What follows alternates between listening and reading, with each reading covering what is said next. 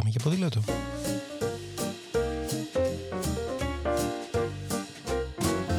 If today is a bad day, got you crying, feeling sore going this way. Σκέψεις, προτάσεις, ιδέες, συνεντεύξεις, απόψεις και προβληματισμοί, αλλά ποτέ αδιέξοδα, μια που το όχημά μας εδώ είναι το ποδήλατο. Με το Σπύρο Παπαγεωργίου, δηλαδή με μένα. There's a reason your happiness is on the slide. Yeah, could be just the season. The moon and stars don't wanna shine. If today is a bad day, don't give up. For something tells me tomorrow's gonna be. Μιλήσαμε ήδη για την επιλογή ποδήλατου gravel, δηλαδή πώς να το επιλέξω, γιατί και για ποιον είναι χρήσιμο και σήμερα θα μιλήσουμε για μια κατηγορία που θεωρώ ότι είναι σημαντική για πολλούς, την κατηγορία εκείνη των ποδηλάτων που μπορούμε να χρησιμοποιήσουμε στην πόλη, να κάνουμε τις μετακινήσεις μας. Η επιλογή ποδηλάτου γενικά είναι η δεύτερη πιο σημαντική απόφαση που μπορείτε να πάρετε ξεκινώντας να κάνετε ποδήλατο. Είναι η διαφορά ανάμεσα στο τελικά κάνω ή δεν κάνω ποδήλατο καθόλου. Ποια είναι η πρώτη; Το να έχω ένα ποδήλατο, τώρα σωστό ή λάθος δεν έχει σημασία σε αυτή τη φάση, που να μην είναι σε κακή κατάσταση, να μην είναι βρώμικο, να μην έχει παλιά ελαστικά ε, κακοφουσκωμένα και να μην έχει κακές ρυθμίσεις. Έχουμε μιλήσει πολλές φορές για τη σημασία του να είναι ένα ποδήλατο σε καλή κατάσταση, τόσο για την ασφάλειά σας όσο και για την άνεση. Οπότε σήμερα θα μιλήσουμε για την επιλογή του κατάλληλου ποδηλάτου πόλης για σας ε, θα χώρισα τα ποδήλατα πόλης σε δύο μεγάλες κατηγορίες. Ας τις πούμε τα κανονικά και τα διπλωτά. Αν δεν ξέρετε πού θα παρκάρετε κάθε φορά το ποδήλατό σας, αν το χρησιμοποιείτε τακτικά συνδυαστικά με άλλα μέσα που μπορεί να είναι μετρό, λεωφορείο, αυτοκίνητο, ακόμα και ταξί; Ή αν δεν έχετε αρκετό χώρο στο σπίτι σας για να το αποθηκεύσετε, ε, τότε το διπλωτό ή σπαστό είναι η μόνη σας επιλογή. Οι περισσότεροι που δεν χρησιμοποιούν ποδήλατο στην πόλη δεν είναι επειδή δεν έχουμε ποδηλατοδρόμους, είναι επειδή δεν έχουν πού να τον παρκάρουν όταν φτάνουν στον προορισμό τους, δεν μπορούν να το κατεβάζουν από τον τέταρτο ή τον πέμπτο όροφο με τις σκάλες, δεν μπορούν να παρακαλάνε να μπουν στο μετρό ή το λεωφορείο, δεν θέλουν να το αφήνουν δύο ώρες έξω από το σινεμά ή από το εστιατόριο. Αν όλοι αυτοί είχαν ένα ποιοτικό διπλωτό, και με την έννοια ποιοτικό εννοώ ένα ποδήλατο που να διπλώνει εύκολα και να έχει καλή συμπεριφορά στο δρόμο, θα το χρησιμοποιούσαν πολύ περισσότερο. Και όσοι με γνωρίζουν θα ξέρουν πως αποτελώ ένα τέτοιο παράδειγμα. Έχω πάει με τον Μπρόμπτον μου σε μουσεία, σε σινεμά, σε μπαρ, σε εστιατόρια. Έχω καθίσει συνοδηγός στο μπροστινό κάθισμα σε αυτοκίνητο με το ποδήλατο αγκαλιά. Έχω πάει σε εκατοντάδες επαγγελματικά ραντεβού. Έχω κάνει δηλαδή ό,τι θα έκανα και με τα πόδια. Εάν σε όλες αυτές τις περιπτώσεις είχα ένα κανονικό ποδήλατο, απλώς δεν θα πήγαινα με το ποδήλατο. Τώρα, τι φοβάται κάποιος για να πάρει ένα διπλωτό, ποια μπορεί να είναι ας πούμε οι, οι ανησυχίες του γιατί όχι; Ότι είναι μικρό. Ε, αυτή είναι η μεγαλύτερη ανησυχία. Λοιπόν, κυρίες και κύριοι, το μέγεθος μετράει και στα ποδήλατα, μόνο που εδώ ισχύει το όσο μικρότερο και ελαφρύτερο, τόσο καλύτερο και βολικότερο. Ένα ποιοτικό διπλωτό δεν έχει να ζηλέψει τίποτα σε ταχύτητα, άνεση και ασφάλεια από ένα μεγαλύτερο ποδήλατο. Μόνο το μεγαλύτερο έχει να ζηλέψει ότι δεν θα βγαίνει τόσο τακτικά έξω όσο το μικρούλι ξαδερφάκι του. Ο μικρότερος τροχός αποτελεί ε, κάτι το οποίο μας προβληματίζει στην αρχή και θέλει λίγο συνήθεια ακριβώς γιατί εξαιτίας του μεγέθους του το νιώθεις πιο άμεσο έτσι το τιμόνι στις αλλαγές κατεύθυνσης, έτσι σου φαίνεται ότι είναι λίγο πιο απότομο. Ταυτόχρονα όμως είναι πιο φιλικό πάλι λόγω των διαστάσεων για τους νέους χρήστες. Επίσης δεν έχει μεγέθη και είναι κάτι που μπορεί να χρησιμοποιήσουν με άνεση όλοι στην οικογένεια, στην παρέα ή τουλάχιστον όποιος είναι από περίπου ένα 50 έως ένα 90. Αυτό όμως δεν είναι ένα επεισόδιο για διπλωτά, θα επανέλθουμε στο θέμα, οπότε επαναλαμβάνω. Εάν δεν έχετε πού να παρκάρετε το ποδήλατο στον προορισμό σας, εάν δεν μπορείτε να το κατεβάζετε από τον τέταρτο όροφο με τις κάλε, δεν θέλετε να παρακαλάτε για να μπείτε στο μετρό ή το λεωφορείο σε ώρες αιχμή και δεν θέλετε να το αφήνετε δύο ώρες έξω από το σινεμά ή το εστιατόριο, η λύση σας είναι μία και λέγεται διπλωτό ποδήλατο. Πάει, το λύσαμε, δεν υπάρχει λόγος για άλλες απορίες. Να γνωρίζετε μόνο ότι εδώ έχουμε τρεις έτσι κατηγορίες τιμής, το οικονομικό, το μεσαίο και το ακριβό. Τα οικονομικά στοιχίζουν περίπου 300 ευρώ, τα μεσαία γύρω στα 700 και τα ακριβά γύρω στα 1200 με 1500.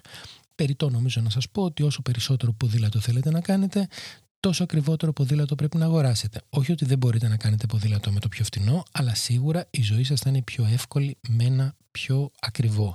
Ε, οι διαφορές τους αν αναρωτιέστε έχουν να κάνουν με την ταχύτητα και την ευκολία κλεισίματος και το πόσο σταθερό μένει το ποδήλατο κλειστό αλλά και με την γενική συμπεριφορά του στον δρόμο δηλαδή έχεις αυτά που έχεις με ένα ακριβότερο ποδήλατο συνολικά.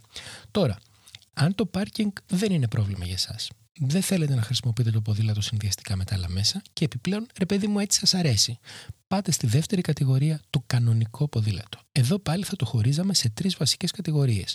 Πρώτα, αυτά τα παραδοσιακά ποδήλατα πόλης, αυτά που ονομάζουμε ποδήλατο πόλης, τα υβριδικά, η trekking on road και όλα τα υπόλοιπα. Στην πρώτη κατηγορία έχουμε ένα παρεξηγημένο ποδήλατο, τουλάχιστον στην Αθήνα, αυτό που είναι το κλασικό ποδήλατο πόλης. Έχει όρθια θέση οδήγησης, έχει φτερά, έχει φώτα, έχει καλαθάκι ισχάρα και είναι πάρα πολύ άνετο. Επίσης, λόγω της θέσης οδήγησης, δηλαδή στέκεστε όρθια, εκτός από το ότι είναι πάρα πολύ ξεκούραστο, μπορείτε να βλέπετε καλύτερα στο δρόμο, αλλά και να σας βλέπουν και οι άλλοι που τους βλέπετε. Δεν ονομάζεται τυχαία ποδήλατο πόλης, εκατομμύρια δανείοι μπορούν να σας βεβαιώσουν γι' αυτό είναι το ιδανικό ποδήλατο για την πόλη.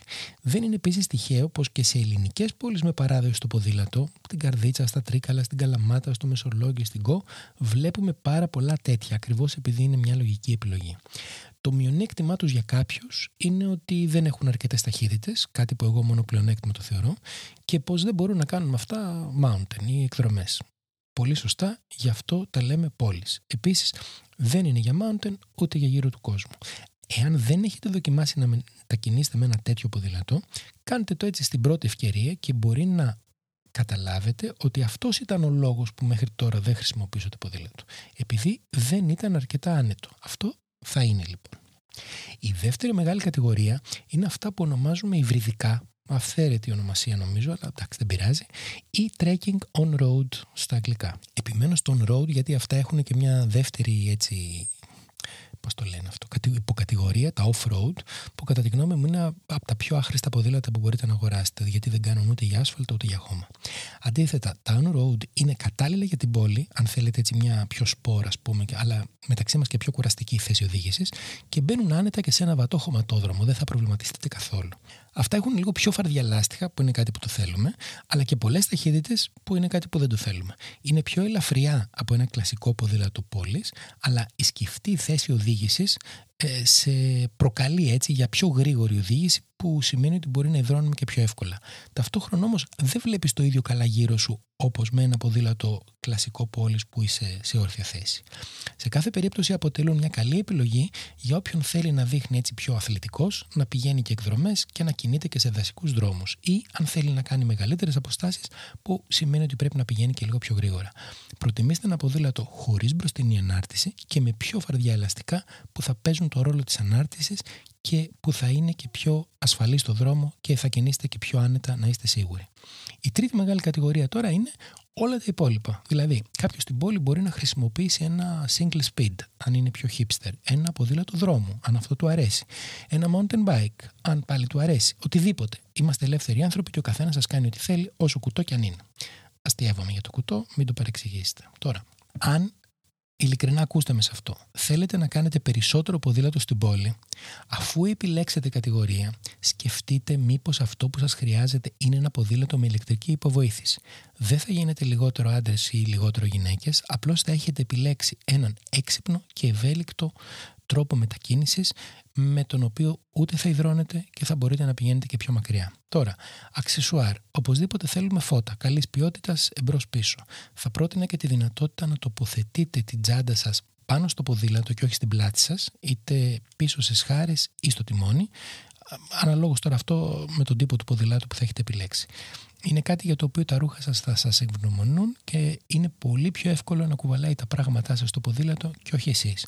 Επίσης, μια καλή αλυσίδα ή τέλος πάντων όταν λέω αλυσίδα εννοώ ένα σύστημα πρόσδεσης μπορεί να είναι είτε πέταλο είτε αλυσίδα οτιδήποτε για την περίπτωση που θα χρειαστεί να το αφήσετε κάπου. Κάτι τελευταίο που αφορά την τιμή. Είναι αλήθεια πως μέσα σε κάποιο λογικό πλαίσιο ό,τι πληρώνεις παίρνεις. Αν επιλέξετε ποδήλατο με τη λογική του σιγά τώρα μην δώσω εγώ πάνω από 200 ευρώ για ποδήλατο, καλύτερα να μην πάρετε ποδήλατο θα γλιτώσετε και τα 200 ευρώ.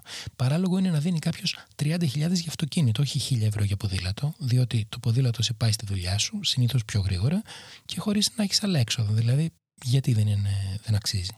Σκεφτείτε την επένδυση που θέλετε να κάνετε σε συνάρτηση με το πόσο θέλετε να το χρησιμοποιείτε. Αν θέλετε απλώς ένα ποδήλατο έτσι, να βγείτε κάποια φορά μέχρι το πάρκο ή να πάτε μια κυριακάτικη βόλτα. Ε, εδώ δεν έχει σημασία το πόσα χρήματα θα δώσετε. Αρκεί το ποδήλατο να είναι σε καλή κατάσταση, να έχετε βοσκώσει τα λάστιχα, να έχετε λαδώσει την αλυσίδα.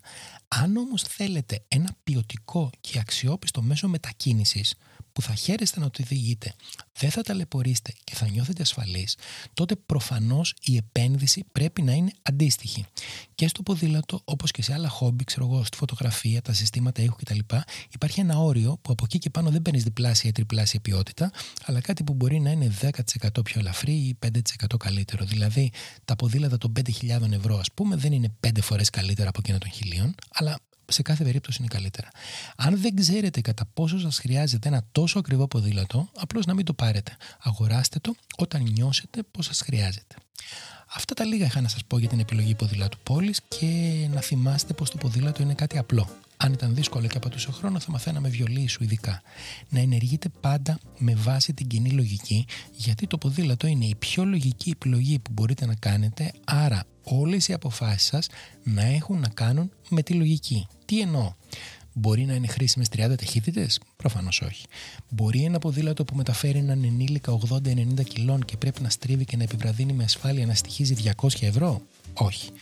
Μπορεί να μου χρειάζεται ένα ποδήλατο που κάνει 5.000 ευρώ, όχι, αλλά έχω τέτοιο και μπορεί να μην είναι λογικό, αλλά είναι απίστευτα διασκεδαστικό. Μπορεί να γίνομαι ορατό το βράδυ σε ένα δρόμο μιας πόλης που κυκλοφορούν αυτοκίνητα με ένα φωτάκι των 5 ευρώ; Όχι. Είναι δυνατόν τα λάστιχά μου που περιέχουν αέρα να τα φουσκώνω μια φορά το μήνα και να μην τα ελέγχω τακτικά; Όχι.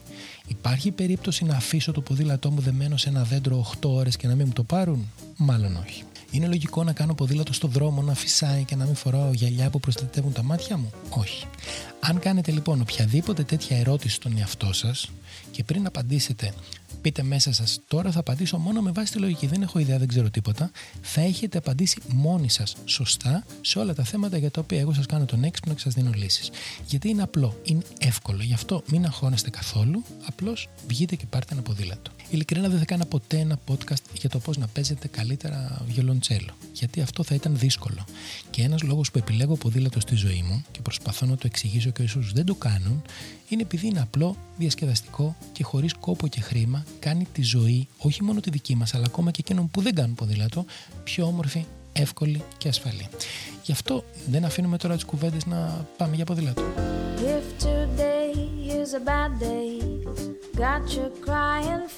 Ήταν ένα επεισόδιο της σειράς Πάμε για ποδήλατο με το Σπύρο Παπαγιώργη.